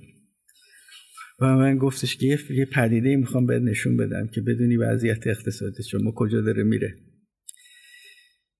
یه خانم اومد تو که مثلا در زد اومد تو، مثل این کاری که قبلا هم کرده بود، چون خانم اومد تو بعد گفت حالا بهش بگو که وقتی تمیز کرد یکی از اینا رو هر کدوم دلش میخواد برداره، ولی یکیشو برداره. من گفتم این خانم یه دلاری رو برداشت، در حالی که دلار هفتصد تومن هفتصد تومن بود، هزار تومانی هم بغلش نشسته بود. این یعنی واقعا اون موقع منو واقعا ترسوند، یعنی که شما ارزشش پول نیست دیگه، این یعنی یه چیزی شده که یه مقدار تقدیر باشه است که میگه ترجیح میده اونو ببرد. یعنی سیاست‌های ما دکتر یعنی طوریه که این زمانی که از سالی در آی ام اف بودید دیگه. آره، احسان احسان نراقی یک کتاب داشت آنچه خود داشت، خیلی کتابی جامعه شناس معروف، خیلی کتاب جالبی، اگه این مردم دوباره بخونن اینه که اون چی که ما داریم که میتونه واقعا این اقتصاد رو شکوفا بکنه در، یعنی مخصوصا الان الان میدونی که پیش بینی های همه به این دلیلی که اینا انقدر فشار روی مملکت میذاره، هر که میگه اگر اگر جلوی ایران باز بشه پویاترین اقتصاد دنیا رو داره، واسه که قرض خارجی نداره. نه اینکه تصمیم گرفته بود این کار، اینطوری شد، خدا خدا خواست اینا قرض خارجی نده. تمام دنیا الان مغروزه و به طور شد... به طور میگه صد تا دکتر صد تا کشور دنیا آسیب پذیره به خاطر بدهیاش. و شما مثلا یه مملکتی بگی مثل قنایی که تو حوزه خودمون بود، بیچاره الان چهل و چهار درصد درآمدشون باید بره برای پرداخت بدهیای خارجیشون و بهره‌ای که روی میاد. و شش درصد هفت درصد مثلا کل اقت... جی دی پیشون داره میره به طرف بهداشت و مثلا جنگ با کرونا و از این برنامه. یعنی الان این مرض بزرگتر و خطرناکتر از کرونا همین بدهی‌های ممالک دنیاست. ولی سیاستمون اگه درست نباشه، سیاست اقتصادی خوبی نه به ما، یعنی هیچی. حالا فردا اومدیم برجام هم امضا شد، همه کارا شد و بهتریما برداشته بود، مسیرمون غلطه. یعنی منظوری که دنیا داره میره به طرف شیرین آقای دکتر خلاصه‌شو بگم ما داریم میریم اون طرف. آقای دکتر، این الان فضای کریپتوکارنسی‌ها به نظر شما مصداقی از این ریسک شیرینگ یا نه؟ هست. فقط مسئله میدونید که کریپتوکارنسی، حالا علمای ما کسایی که تو رو شریعت کار میکنن مخصوصا اون طرف، یعنی که اهل سنت، یه نظرات مختلفی دارن. تا موقعی که این کریپتوکارنسی ها به اصطلاح ابزار اسپکیلیشنه، حرامه. این کار کردن باشون اصلا غیره، چون همش ریسک ترانسفره، قماره در واقع. یکی یعنی روز به روز و همش هم اسپکیلیشنه، بنابراین کار کردن باشون جایز نیست. ولی یه ابزاریه که آینده بر اون اساسه. اینا پایه در یعنی اعتباری هن. پایه در واقعیت اقتصاد ندارن. اون موقع که پیدا بکنن دیگه، اون موقع کار کردن باهاشون هم شرعیه هم، یعنی من فتوا نمیدم، ولی اینجوری که برمیاد از از علمای شریعت اینجور برمیاد که تا به اصطلاح ریشه پیدا بکنن تو اقتصاد، که رپرزنتیتیو فعالیت‌های واقعی اقتصادی باشن، اون موقع دیگه مشکلی نداره. حالا ما یه ده سال پیش، قبل از این کسی اصلا راجع به به اصطلاح بیت کوین چون کریپتوکارنسی برای به اصطلاح بانک مرکزی باشه، ما پیشنهاد دادیم که آقا شما بیایید یه دونه کوین شروع کنید ده سال پیش، که این بیت کوین باشه، مثلا کوینی که دارید بر اساس استیار باشه، یه سی بی دی سی بر اساس استیار. این یه پایه داره تو اقتصاد. یعنی اینا میدونید که من مثلا، خب شما بیا نوسانات همین استیار رو بگیر بر و مقایسه کن با حتی بهترین کرنسی های دنیا، مثل مثلا سوئیس سوئیس فرانک یا پوند انگلیس یا فرانک فرانسه. نوسان این بسیار کمتره. الان هم که میدونید مال چین هم اضافه شده بهش. اینو شما بیای و به عنوان کوین انتخاب کنی برای بانک مرکزی. من فقط توضیح بدم برای مخاطب که استیار در واقع سبد ارزی صندوق بین‌المللی پوله. بله، همونجور که مستحضرید این سبد در واقع یه کوین برای بانک‌های مرکزی باش میدونید که عمل میکنه با، یعنی یعنی عملا یه آلیاژ دیگه آقای دکتر، یه آلیاژ از ارزهای جهان روا. پولم همه پولم هم یه آلیاژه، یعنی تسهیل میکنه اصل رو، یعنی رول و فانکشن پول همینه که در واقع تسهیل میکنه مبادلات بین مردم. چیز دیگه که نداره. منتها ما سیاست‌هایی که نامناسبن میتونن اینا رو تبدیل کنن به دارایی. یکی که وسیله تسهیل مبادله است، تبدیل کنی دارایی. و اینم حالا داستانا زیاده، ولی شنیده بودم که مثلا یه شعبه ای از بانک اینجا مثلا، خب یا یه شعبه ای از یه نهاد بسیار مهمی تو مملکت تو زیر زمینش فهمیدن داره مثلا کوین ماینینگ میکنه، عوض اینکه فکر اینو بکنیم که خودمون چیکار بکنیم. به هر حال منظور اینه که آی دکتر، شما همه اینها وسیله هستن برای که اقتصاد واقعی شروع به فعالیت بکنه، که کف فایننس روش نباشه. که فایننس الان یه, یه چیزی هستش به نام فاینانشیالیزیشن، که مثلا این هزار و نهصد و هشتاد و چهار یه اقتصاددان بسیار معروفی به نام جیمز توبین بهش جایزه نوبل دادن. کارش هم بیشتر تو پول و بانک و این حرفا بود. بعد یه دونه در در به اصطلاح هر موقع به, به کسی جایزه نوبل میدن، یه اقتصاددون یه نطق میکنه در که برای این تو سوئد دیگه برنامه مراسمش اونجاست. بعد تو این خیلی شد با شدت اعلان کرد که اقتصاد دنیا، مخصوصا اقتصادهای غرب، داره به طرف پیپر اکانومی داره میره. یعنی عوض این که بیا تولید کالاهای با کوکاکولا و نمیدونم خدمات بکنه که واقعیاً داره فقط پیپر تولید میکنه. هزار و نهصد و هشتاد و چهار اگه خاطرتون باشه. الان آقای دکتر از تقریباً پنجاه و پنج تریلیون دلاری که در مثلا نیویورک استاک اکسچنج رد و بدل میشه، فقط ممیز دو یه درصد، یعنی دو دهم یک درصد از پولی که در جریانه میره برای کپیتال فورمیشن، یعنی میره به قسمت واقعی اقتصاد. باقیش همش انتقال اوراقه که به اصطلاح بین مردم مبادله میشه. یعنی الان قسمت واقعی اقتصاد در واقع قحطیه که نمیتونه مثلا کار، مخصوصا الان که مشکل سپلای چین هم هست، یعنی که الان یه, یه انقطاعی در بستدار زنجیر تولید ایجاد شده که مثلا الان مثل مملکت خودمون شده امریکا، یعنی الان یوزد کارا قیمتشون مثلا امروز بیشتر است مثلا سال گذشته است، الان افتادن تو بورس. بحران نیمه هادیا خودش همین رو ایجاد کرده دیگه. آره دیگه، سمی کانداکتور. آره. همین مصیبت الان این این به اصطلاح سیستم انتقال ریسک عوض تقسیمش اینه که این اینهرنتلی این چیزها رو داره، یعنی به تبع یه همچین information problem داره، نمیدونم استفاده از از مثلا اوراق داره عوض اینکه مثلا سرمایه مسیرشو پیدا بکنه به قسمت. آقای دکتر آیا درسته که من الان این توضیح اخیر حضرت علی رو برگردونم به همون در واقع نسبت مانده بدهی به تولید ناخالص داخلی جهانی؟ ما الان نزدیک سیصد تریلیون دلار مانده بدهیه که خب همش مانیتایز شده دیگه، در واقع همش به نوعی پیپر استه، و در مقابلش ما نزدیک هشتاد تریلیون دلار ارزش کالاها و خدماتی است که داره در کل اقتصاد جهانی داره تولید میشه. همون نسبت سه و نیم برابر تقریبا داره همینو نمایندگی میکنه. همینطوره همینطوره دکتر. در واقع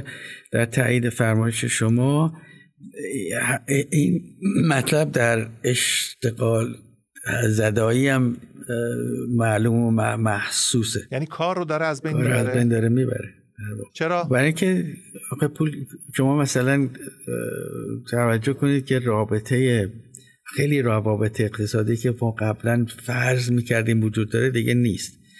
مثلا مثال الان رابطه بین قیمت و مقدار کالا، یعنی پی اند کیو Price and Quantity منقطع. شما توجه کنید تو مملکت خودمون، میگم من مثلا اونجا که هستی یه تصویری میکشند که تو تهران قحطیه، در آمریکا در چیز مردم مثلا گرسنگی میکشن، براشون کالاها موجود نیست که بخرن، غذا مورد تغذیه اینا. بعد شما میبینید تنها بازار دنیا که هیچ جای دنیا نیست که شما بری ببینی مثلا گوشت از شترمرغ و مرغ و شتر و همه اینا تو همه ها آویزون، یعنی همه باز از چه جنوب شرق چه شمال ماشاءالله همه دکونا پر. اما رابطه با قیمت، یعنی اگه سپلای زیاده باید قیمت بیاد پایین، این قیمت داره میره بالا. یه اقتصاد اقتصادیه که معلومه مشکل داره. اونجا هم داره تقریبا یه همچین اتفاقی میفته. رابطه بین بازدهی و سرمایه‌گذاری هم منقطعه. رابطه بین بخش بخش پولی و به اصطلاح فایننس با بخش واقعی هم منقطع خیلی جاها، یعنی اصلا رابطه ای نیست. خب اگه شما یه دونه سیستم فایننس داری که همش این بالا کاغذ میخره کاغذ میفروشه که پولش نمیاد که تو قسمت واقعی به عنوان سرمایه گذاری یا کپیتال فورمیشن، خب نمیتونه در واقع اشتغال ایجاد کنه، یعنی تولید صدمه میخوره. و همینطور هم داره میبینیم همه جای دنیا داره ببینیم که الان شما خبرهایی که هست مثلا میگن از ده تا مرکز فایننس دنیا هشتشون آسیب پذیرن که اگه یه تکونی بخوره اینا همه ورشکستن، یعنی از ده تا مرکز. به چه دلیل؟ همون نسبت اهرمی بالا، یعنی واقعا از دنیا الان بسیار بحرانی. آقای دکتر آیا کاری که در واقع داره ناظر بانکی انجام میده، حالا از کمیته بال تا بیایم به انواع بانک‌های مرکزی که در سرتاسر جهان هستند، که از طریق نسبت کفایت سرمایه در واقع اهرم رو بیاره پایین، به نوعی سعی بکنه که نسبت اهرمی رو مدیریت بکنه، نتوانسته این شکست شکنندگی رو در واقع کاهش بده؟ نه دکتر جان، ببینید تنها راه ترمیم اوضاع اینه که برگردیم به این صد درصد رزرو. راه دیگه نیست. اگه خاطرتون باشه یه بر... یه برنامه از برنامه شیکاگو پلان، یعنی که طرح شده بود در, در تقریبا در سالهایی که گریت دیپرشن بود، یعنی در سال هزار و نهصد و بیست و نه تا هزار و نهصد تقریبا سی و شش سی و هفت که اوضاع بهتر شد. اینا اومدن یه دونه یه, یه گروهی از استادای دانشگاه شیکاگو به اضافه فیشر که به اصطلاح اون موقع خیلی خیلی شهرت داشت به عنوان بهترین اقتصاددان در مقابل مثلا یکی مثل کینز، اینا اومدن گفتن که آقا این تا موقعی که این فرکشنال رزرو سیستم داره کار میکنه این بحران همیشه یا شما دیپرشن خواهی یا داشت یا ریسشن خواهی داشت، چون این بنیاد اقتصادی مکانیزم اقتصادی اینجا یه عدم کوردینیشن داره، یعنی مشکل داری که میگن کوردینیشن پرابلم، یعنی بعضی بخشا نمیتونه خودشو با بعضی دیگه بگاره که از یه طرف شما نشستی درآمدت که میاد میذاری تو مثلا پسندازت که میخوای بذاری مثلا تو بانک، از یه وقت توقع اینه که یه نرخی بهت بده به عنوان بازده. این اقتصاد ممکنه یا ممکن نیست که کار بکنه که این نرخ رو بده، البته من منافعش حتما تضمین میکنه که این نرخ داده بشه. از اون طرف یه, یه نفر داری که میخواد سرمایه گذاری بکنه ولی اون سرمایه گذاریش رو میذاره بر اساس نرخ بازدهی پروژه‌ای که میخواد تو سرمایه گذاری بکنه. این دوتا کورد نمیتونن هماهنگ کنن همدیگه رو، چون مکانیزمی که احتیاج هست که اینا رو هماهنگ بکنه وجود نداره. شما میای وقت اگر که ولشون کنی، یعنی که نیای این وسط یه مثلا مؤسسه‌ای بذاری به نام بانک که اینو بیاد کوردینیت بخواد بکنه، ولی بذاری خودشون سی مثلا پس اندازات مستقیم بره به اینوستمنت، یعنی نداشته باشه یکی اون مثلا میگه واسطه‌گری مالی رو برداری. برداری یعنی اون وقت این دیگه اقتصاد شکوفا میکنه، دیگه مشکل عدم کوردینیشن نیست. بر این اساس اومدن گفتن شما بیایید آیتور این که میفرمایید علیه کل کل تئوری اقتصاد دیگه، میگه که اگر شما بیایید در واقع بیاید بگه که نه شما دیگه بانک سیستم بانکی داشته باش که فقط دیمند دیپازیت بگیره، صد درصد هم رزرو داشته باشه. یه سیستم هم بذار اینجا سیستم بانکی اینوستمنت، یعنی سرمایه گذاری، تضمینی نه اون داره نه این، یعنی دولت نمیاد تضمین کنه که مثل الان هست. الان دیدید که دیپازیت اینشورنس سیستم هستش همه جا، ما هم داریم. ولی اون که صد درصد ریزرو در واقع باید بگیره عملاً کانتر بانک مرکزیه دیگه، دیگه خودش که بانک نیست. نه مسئله بانک دیگه، تو بانک تو فانکشن داره دیگه دکتر جان، یکی این که شما پولتو میخوای بذاری برای سیفتی، بذاری که امن باشه، امان باشه، این یه فانکشن. اون فانکشن دومیش که این به اصطلاح پولی که هست به طرف سرمایه گذاری بفرسته. الان بانک های ما این هر دو کار رو دارن انجام میدن.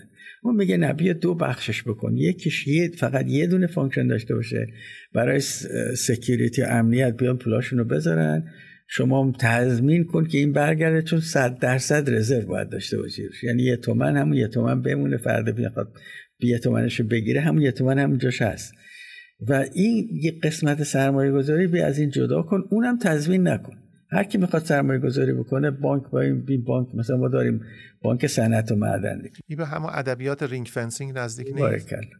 یعنی این که در واقع شما کاری میکنی که مثلا بانک صنعت و معدن ما یه زمانی شما اکسپرت داشتی هر صنعتی اینجا، وقت شما بانک میرفت سرمایه گذاری. بانک کشاورزیمون یکی، یعنی در واقع ما یه به قول فرمایش شما نهادهایی داشتیم، مثلا علاوه بر این این صحبت ها مثلا بانک کشاورزی ما صد درصد میتونست با مشارکت و مضاربه و اینا کار کنه، هیچ برنامه مثلا قرض بدی هفده هفده درصد سود بگیری یعنی نبود.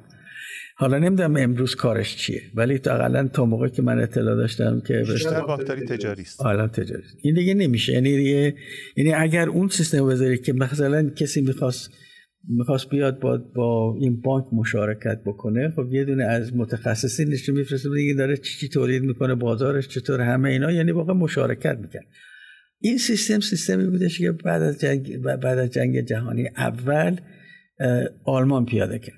آلمان یعنی بین بین سالهای هزار و نهصد و سی و دو تا سی و شش پرقدرت‌ترین اقتصاد دنیا شد بعد از امریکا، در حالی که تا هزار و نهصد و سی و یک این ورشکسته ترین اقتصادهای اروپا بودش. اومد گفت بهره بی بهره، ما دیگه بهره نمیدیم و اینه که شما هر کی میخواد میخواد یه بازدهی رو پولش داشته باشه بیاد به سرمایه گذاری بکنه. بانک ها اون وقت این پولا رو جمع میکردن، سرمایه گذاری میکردن تو صنایع، تو بورد هر مثلا صنعتی، هر بورد بورد هر کمپانی یکی رو داشتن که اونجا از بانک متخصص بود و اینجوری به اصطلاح کارایی این سیستم برای تولیدی بسیار زیاده.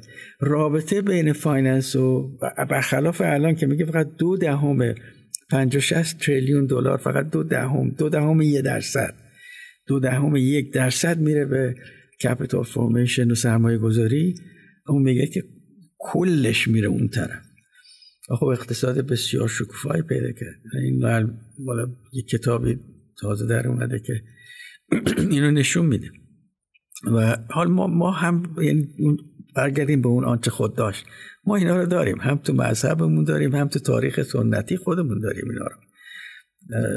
یعنی که مثلا معاملات سلف که اصلا تو خون اقتصاد ایران بود، هم در مورد تجارت، هم مورد صنایع، هم در مورد مثلا کشاورزی. اینا رو بذاره کنار، یه یه سیستمی بیاری که دریچه چی میگن بهش که بک‌دور داره، اونم ازش سوء استفاده میکنه. پس آیا تو میشه نتیجه بگیرم که نظام بانکی مورد نظر حضرت علی یه نظام بانکداری تجاری است که پول رو که میگیره صد درصدی پول رو در واقع باید ذخیره کنه، حالا در واقع عملا میشه نزد بانک مرکزی، و اینو فقط برای ایمنی و استفاده در پیمنت سیستم در واقع نظام پرداخت استفاده بشه و همواره اصل پول حفظ شده و امانت نزد بانک. و یه سری بانک‌ها هم داریم که بانک‌های سرمایه گذاریه که اونا در واقع سپرده نمیگیرن، عملا مشارکت میگیرن از مردم، طبیعتا اصلش رو تضمین نمیکنن و احتمالاً اطلاعات لازم در مورد پروژه ها رو در اختیار در واقع مشارکت کننده قرار میدن. اگر اطلاع داشت و اگر احساس امنیت کرد و احساس رضایت کرد وارد پروژه میشه. طبیعتاً ورود به پروژه یعنی پذیرش ریسک هایی که ممکنه در مورد پروژه اتفاق بیفته و تمام اون منبع یا صرف سرمایه گذاری میشه. درسته؟ درست. و این سیستم رو در سال دو هزار و دوازده دو تا از اقتصاددانای صندوق بین‌المللی پول سیمولیت کرده، اسمش هم گذاشتن شیکاگو پلان ریویزیتد. ولی اینا چهار تا نتیجه گرفتن، این سیمولیشنی که با بیگ دیتا کرده بودن. گفتن که هر اقتصادی که این سیستم رو پیاده کنه ده درصد به جی دی پیش اضافه میشه، بدهی‌های شرکت‌ها پایین میره، بدهی‌های افراد پایین میره و ثباتش کس که دیگه بزنس سایکل نی نمیره بالا بیاد پایین، نوسان دیگه اقتصاد ثبات داره. اقتصاد این منتهای مراتب اولین باری که این پیشنهاد شد لابی بانک ها اجازه ندادن، میخواست رئیس جمهور امریکا میخواست که در واقع اینو اجرا کنه اما نداشتن. بعد بعد اینا دست پیکه کردن، هم سیستم به اصطلاح اکاونتنت ها لابی کردن، به اصطلاح حسابدارا، بعد وکلا، بعد بانک ها که اینا اصلا شکست دادن نرفت پیش. حالا اینا میگه این این پیپر جدیدی که مثلا میگه دو هزار و دوازده اومد بیرون، این میگه اگر این کار هر کشوری که این کارو بکنه اینقدر مثلا توسعه اقتصادی سال اولش ده درصد، حالا دیگه بعدش چی میشه الله اعلم. آیتون ایده‌ای که اخیراً مطرح شده به نام دیسنترالایز فایننس در مقابل ترادیشنال فایننس عملا نزدیک، آیا نزدیک هست به ایده که شما میفرمایید؟ آیا این سیستمی که شما میفرمایید ما رو میبره به سمت دیفای در مقابل تردفایی که قدمت طولانی داره؟ بله ببینید، این ما داشتیم، ما دیسنترالایز فایننس داشتیم، یعنی خیلی دنیا کشورهای دنیا بودن که مثلا هر ایالتی برای خودش سیستم فایننس چیز داشت و حتی مثلا شهرهای کوچیکش هم بانک‌هایی داشتن که خودشون مثلا پول میدادن بیرون و اینا اعتبار داشت. منتهای مراتب به خاطر عدم اطلاعات، این مثلا اطلاعات نامتقارن اینا و مورال هزارد، یه مقدار بحران ایجاد شد مثلا تو بعضی کشورها من جمله امریکا، که اومدن گفتن حالا بیایم سنترالایز بکنیم و سنترالایزش کردن و به این روز افتاد. یعنی الان که بیگ دیتا و این برنامه‌های یعنی اطلاعاتی جدید داره میاد، اینا دیگه احتیاجی به سنترالایز فایننس دیگه نداری و خود به خود داره به اون طرف میره. الان شما ببینید، من یادم میاد مثلا تقریبا بیست سال پیش یا بیست سال یا هجده سال پیش بیل گیتس یه مصاحبه باش کردن، گفتش که من فکر میکنم در مثلا دهه آینده بانک هایی که از آجر و سیمنت ساخته باشن دیگه وجود نخواهد داشت، همش با به اصطلاح با اینترنت کار میکنه و همونطور هم شد. الان به تو کنیا مثلا دیگه یکی از کشورهای پیشرفته ترین فایننس دنیا رو داره بدون اینکه یه هزینه کابل کشی و برنامه اینا داره به اون طرف میره که بخوایم حالا اگر مملکت ما باید بیفته جلو، یعنی در واقع همه چی دور بزنه، چون میتونه این کارو بکنه. الحمدلله به اندازه کافی تالنت هست که بتونن این کارو بکنن که دیگه این برنامه، ولی خب به قول معروف کنترل فریک زیاده، یعنی کسایی که میخوان همه چی رو کنترل بکنن زیاده، نمیتونن اجازه بدن به اینکه مثلا این بخش خصوصی کار کنه. مالیات ما الان داره واقعا سیستم مالیاتی اشتباه و غلطه، سیستم مالیاتی دنیا داره همه میره به سیمپلیفیکیشن، یعنی ساده کردن. همین آقای پیکتی عرض کردم خدمتتون، میگه همه همه مالیاتا بره کنار، فقط یعنی یه مالیات بر درآمد باشه، یه مالیات بر, بر دارایی ها و مالیات بر ارث. یه همه مشکلات نمیدونم طبقاتی اینا همه حل میشه، رنت خوری دیگه کم میشه. خب اینا رو ما داریم. آقای تو میشه خواهش کنم اون فرمول پیکتی هم یکمی برای ما توضیح بدین؟ در واقع میگه که توزیع درآمد و توزیع دارایی نابرابرتر میشه هر زمان که نرخ بهره بزرگتر از نرخ رشد اقتصادی باشه. منطقش چیه؟ شما فرمودید دیگه، این خیلی خیلی آسونه. یعنی در واقع میگه نرخ بهره که کمتر از با نرخ بازدهی باشه، این میگه که اجازه میده رشد باشه. اگه بزرگتر باشه کم میکنه، نمیذاره رشد. خیلی خیلی یه تحلیل پوزیتیو یا یه توصیه نورماتیو؟ این توصیه پوزیتیوه. شما الان خودتون همینجا تو ایران میتونید اینو پیدا کنید. اگه مثلا میگم همین دیتابیس مثلا نورث استار رو برید تو تو کامپیوتر پیدا کنید که راجع به ایران ببینید بازدهی چیه، بازدهی اقتصاد ما چیه در واقع. بعد مثلا به نرخی که بانک‌ها دارن میدن هفده درصد داره میده. یعنی این اقتصاد میتونه شدید پویا باشه، فقط این که سیاست هامون یه خود درست بشه شدید، چون اون فرمول داره دیگه. یعنی در واقع الان نرخی که دارن اینا میدن، البته نرخ واقعی نیست. من یه یه باری رفت یه پرسکل بانک مرکزی که گوش شنواداش ما باش نشستیم صحبت کردیم که آقا شما بازار نرفتی، بازار تهران. و من هر چه هر موقع میادم اینجا بازار میرفتم، برای خودم یه سیستمی داشتم که پرایس ایندکس بود، میگرفتم که تعریف. شما یه سبد برای خودتون داشتیم؟ آره دیگه سبد داشتیم. بعدم این که دومی کار که میکردیم، البته همین با بازاری ها صحبت میکردیم که آقا یه سروی هم میکردیم که نرخ چیه، نرخ که نرخ بهرت واقعیتون چیه. مطال... برفتم آقا والا به خدا این نرخی که شما داره این نرخ نیست که تو بازاره، و بانک ها دارن به کسایی دارن تسهیلات میدن که این پول شما رو که مثلا داره هفده درصد هجده درصد میگیره میبره بازار، شصت هفتاد درصد داره بهره میگیره روش. خب البته باور نکردن، تقاضا کردیم آقا یه بالاخره شما یه دیپارتمان تحقیقات دارید، حالا اسامی اون کسایی هم که روی این کار کردن شما احتمالاً میدونید کیا بودن. اینا یعنی نرفتن علنی این کارو بکنن، ولی رفتن آمار گرفتن همه شهرها. تو قم نرخ بهره صد و بیست درصد، تهران شصت درصد، تبریز نمیدونم در حدود یا هفتاد درصد یا شصت درصد. خب این یعنی بازار سیاه سرمایه است که داره دکتر داره میره بازار. اگه این بنده خدا حالا ممکنه که مشکلات داره در مقطع زمانی میاد میره قرض میکنه، ولی وقتی این که جریان روزمره شد شما میدونید اقتصاد داره بیش از این میده، باید نرخ بازدهیش بیش از این نخره باشه که داره میده. میگه میگه حالا من شما الان با این جریان ادامه داره، یعنی این نیستش که فقط قطع شد یه زمانی، هنوزم بازار بازار سیاه سرمایه هست. البته از اون زمان که شما توصیه کردین به اون رئیس کلی که گوش کرد به صحبت شما، این سروی این در واقع انجام شد دیگه، دائما اداره آمار بانک مرکزی اینو انجام میده. نه دیگه دائم نمیدونم دائمیه یا نه، ولی منتشر... اون موقع بود و بیرونم دا... یعنی فقط در رأس چند نفر بودش و باقی شک، یعنی واقعا شوکه شدن سیاستگزارا، حالا اقلا یکیشون شدن باقیشون نمیدونم که نه باور نمیکردن آقا تو تو قوم یعنی همچین چیزی باور کردنیه. و من وقت هم همین جلسه‌ای که داشتیم با بعضی از این دوستان تو قوم گفت گفتن ناراحت. یه سوال دارم آقای تو، قول میدم دیگه سوال نپرسم. اون سوال اینه که مطالعات روانشناسا نشون میده که درجه ریسک پذیری آدما متفاوته، در واقع یه صفت شخصی است.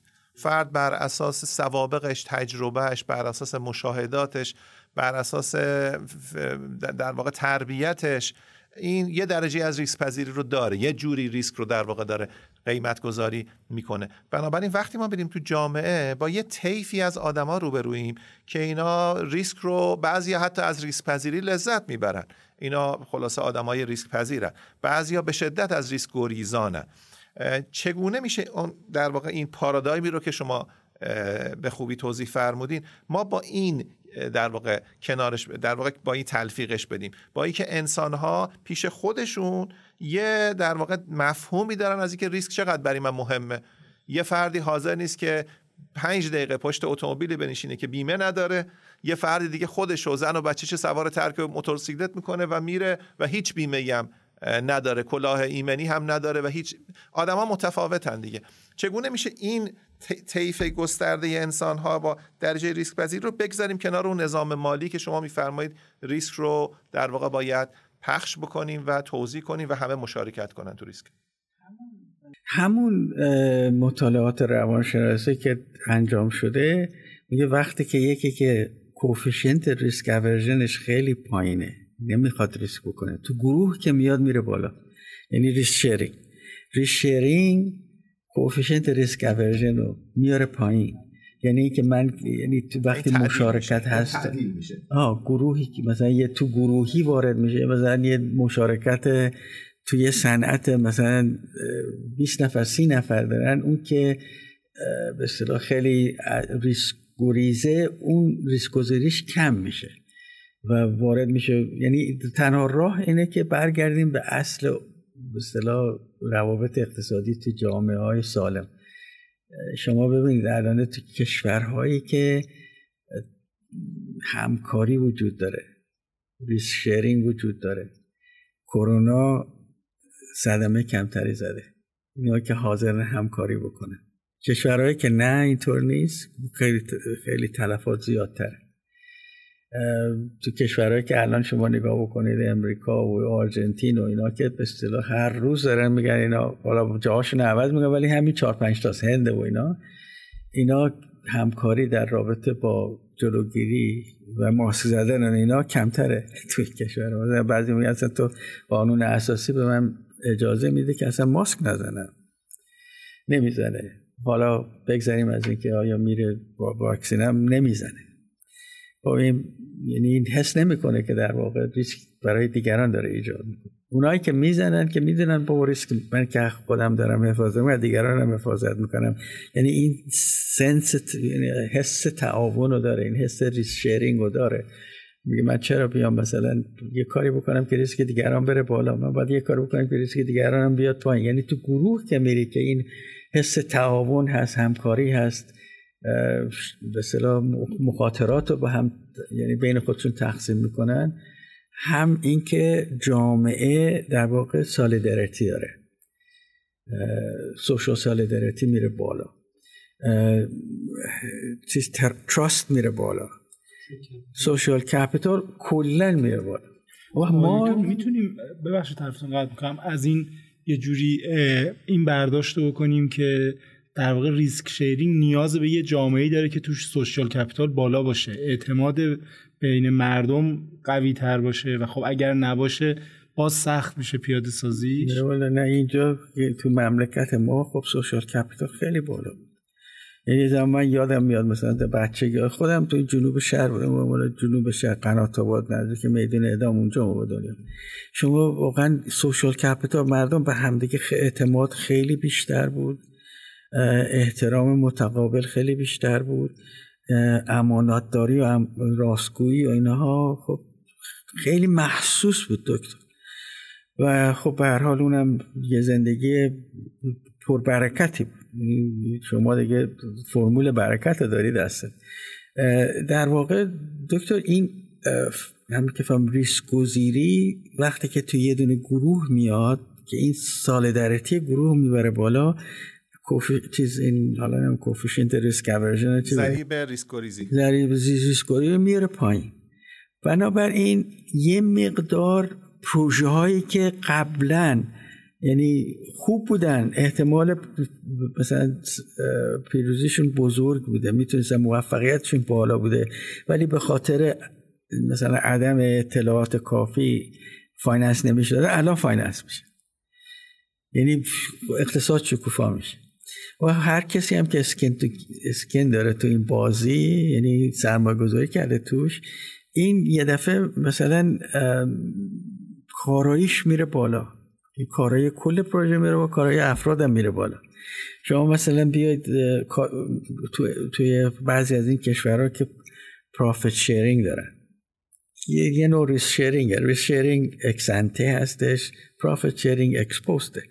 اینا که میان تو میگن مثلا شما مثلا روزی ده تومن بگیر و من آخر شب که حساب میکنم چقدر منفعت دارم ده درصد اونم بهت میدم، این بنده خدا دیگه هیچی کم نمیذاره، چون میدونه که به اصطلاح اینجا یه سهمی داره از منفعت میگیره، یعنی که کارایش میره بالا، کارایی که میره انگیزه بهش میده. آره انگیزه میده که مثلا از فرصت استفاده نکنه، مثلا کار نکنه یا هر جوری میتونه بزنه از کارشون، کارایی میره بالا، تولید میره بالا، رشد زیاد میشه. پس به نوعی با اون بحث اکس افیشنسی هم که شما دنبال کنید در واقع قرینه. بله دیگه اکس افیشنسی. ما مثلا آقای دکتر آقای آیت الله صدر تو اقتصاددان‌ها خیلی این مطالب رو مطرح میکنه که متاسفانه توجه نشده بهش. سید محمد باقر صدر رحمت الله علیه مثلا راجع به میگه تو تو تو هر جامعه‌ای شما هم مثلا سوشال کپیتال داری، هم اسپریچوال کپیتال داری. میگه اسلام این اسپریچوال کپیتالش باعث اضافه کارایی در در اقتصاد میشه. یعنی اینکه دکتر هیچی نیستش که تو اسلام که یه این چیز هرمنوتیک اقتصادی نداشته باشه که بتونیم درک کنیم که واقعا قرآن چی میگه به ما در رابطه با مثلا فعالیت‌های اقتصادی. که این میگه آقا اگر اگر اعتقاد داری، همونطور که دکتر امید مثلا تو تو کتابشون آوردن، اگر اعتقاد داری یعنی که ایمان داری و بعدم ایمان طوریه که ثبات داره، ثبات داشته باشه یعنی تقوا داری. این در واقع خب توی قرآن مثلا داریم دیگه آیه که میگه یا ایها الذین آمنوا لما تقولون ما لا تفعلون، میگه که چرا میگی چیزایی که خودتون انجام نمیده. یعنی مومن یه موقعی پاش میلرزه، متقی نه، متقی با ثباته. میگه اونجاست که معلوم میشه رفتارهای رفتارهای تو جامعه اثراتی داره. یه نفر که متقیه یعنی مثلا درست درستگوه، راستگوه، درست کردار، درست پندار، همه چیزای خوبی که ما میدونیم. این براش به قول دکتر امید یه شهرت ایجاد میکنه و این شهرت باعث میشه که مردم بهش رو بیارن. حالا قدیما میرفتن مثلا ازش نصیحت میخواستن، بهش اعتماد میکردن، پولشون رو میذاشتن اونجا، نمیدونم وکیل وصیشون میکردن. امروزه که فعالیت اقتصادی داره سرمایه بهش رو میاره، افکار بهش رو میاره، ابتکارات بهش، اختراعات بهش رو میاره، اقتصاد شکوفا میشه. حالا از نظر تئوری اقتصادی ادورس سلکشن در واقع کم میشه. بله.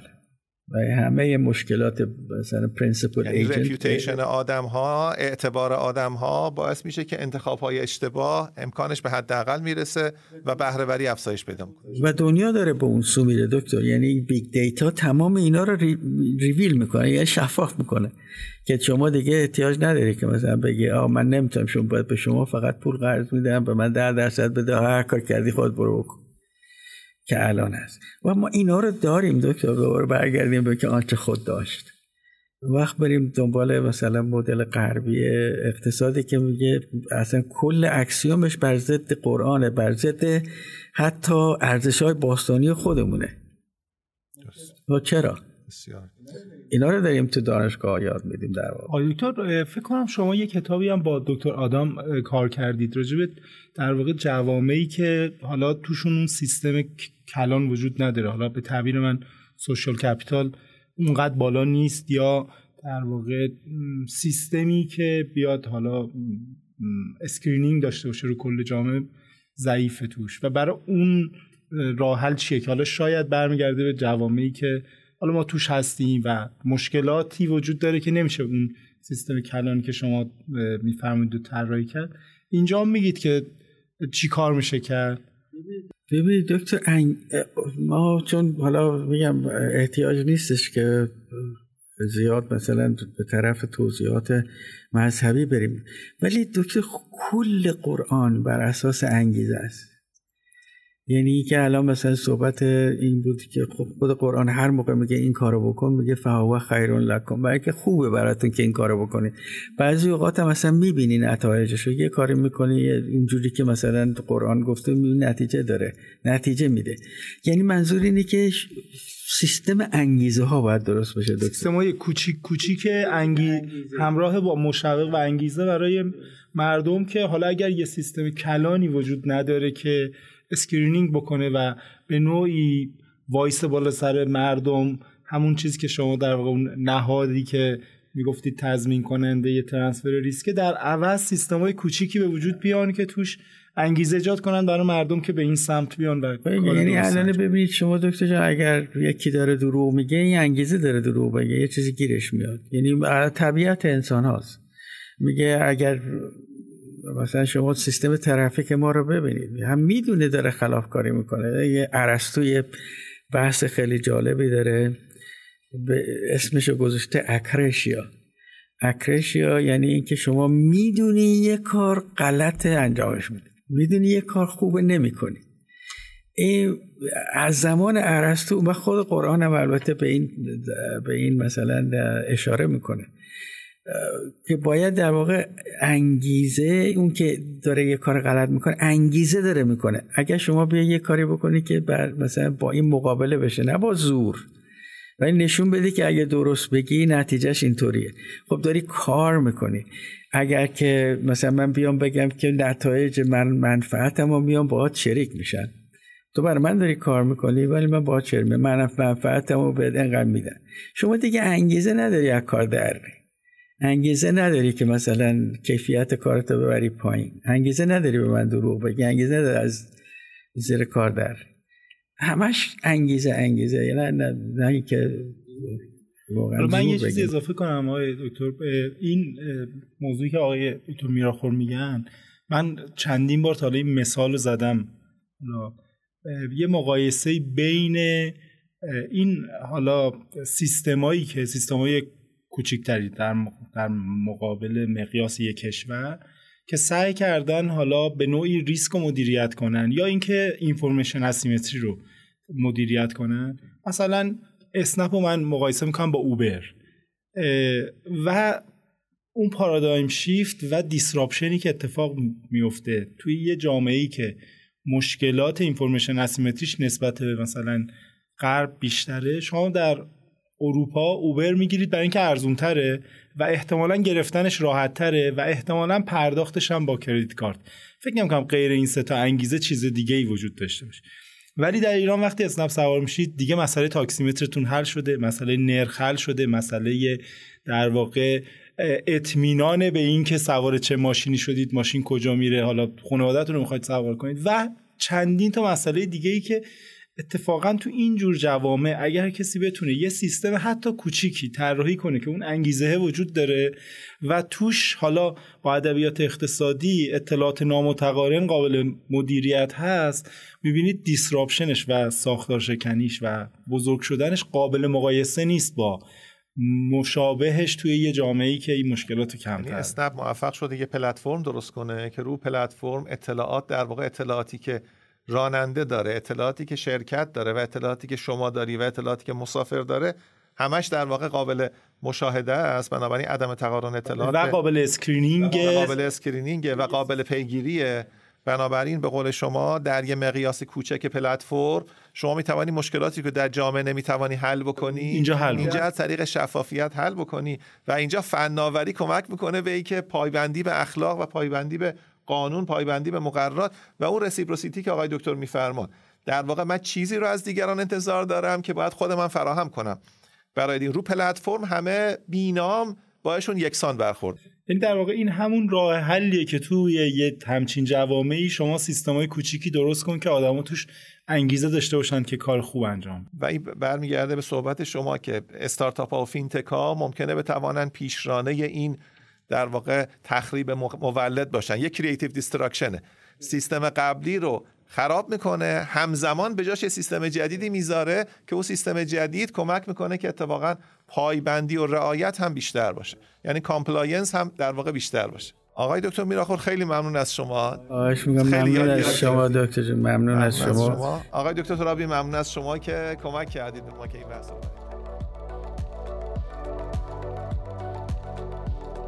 گفتگوی صمیمانه ای که داشتیم اپیزود دو فارکست پرایم بود.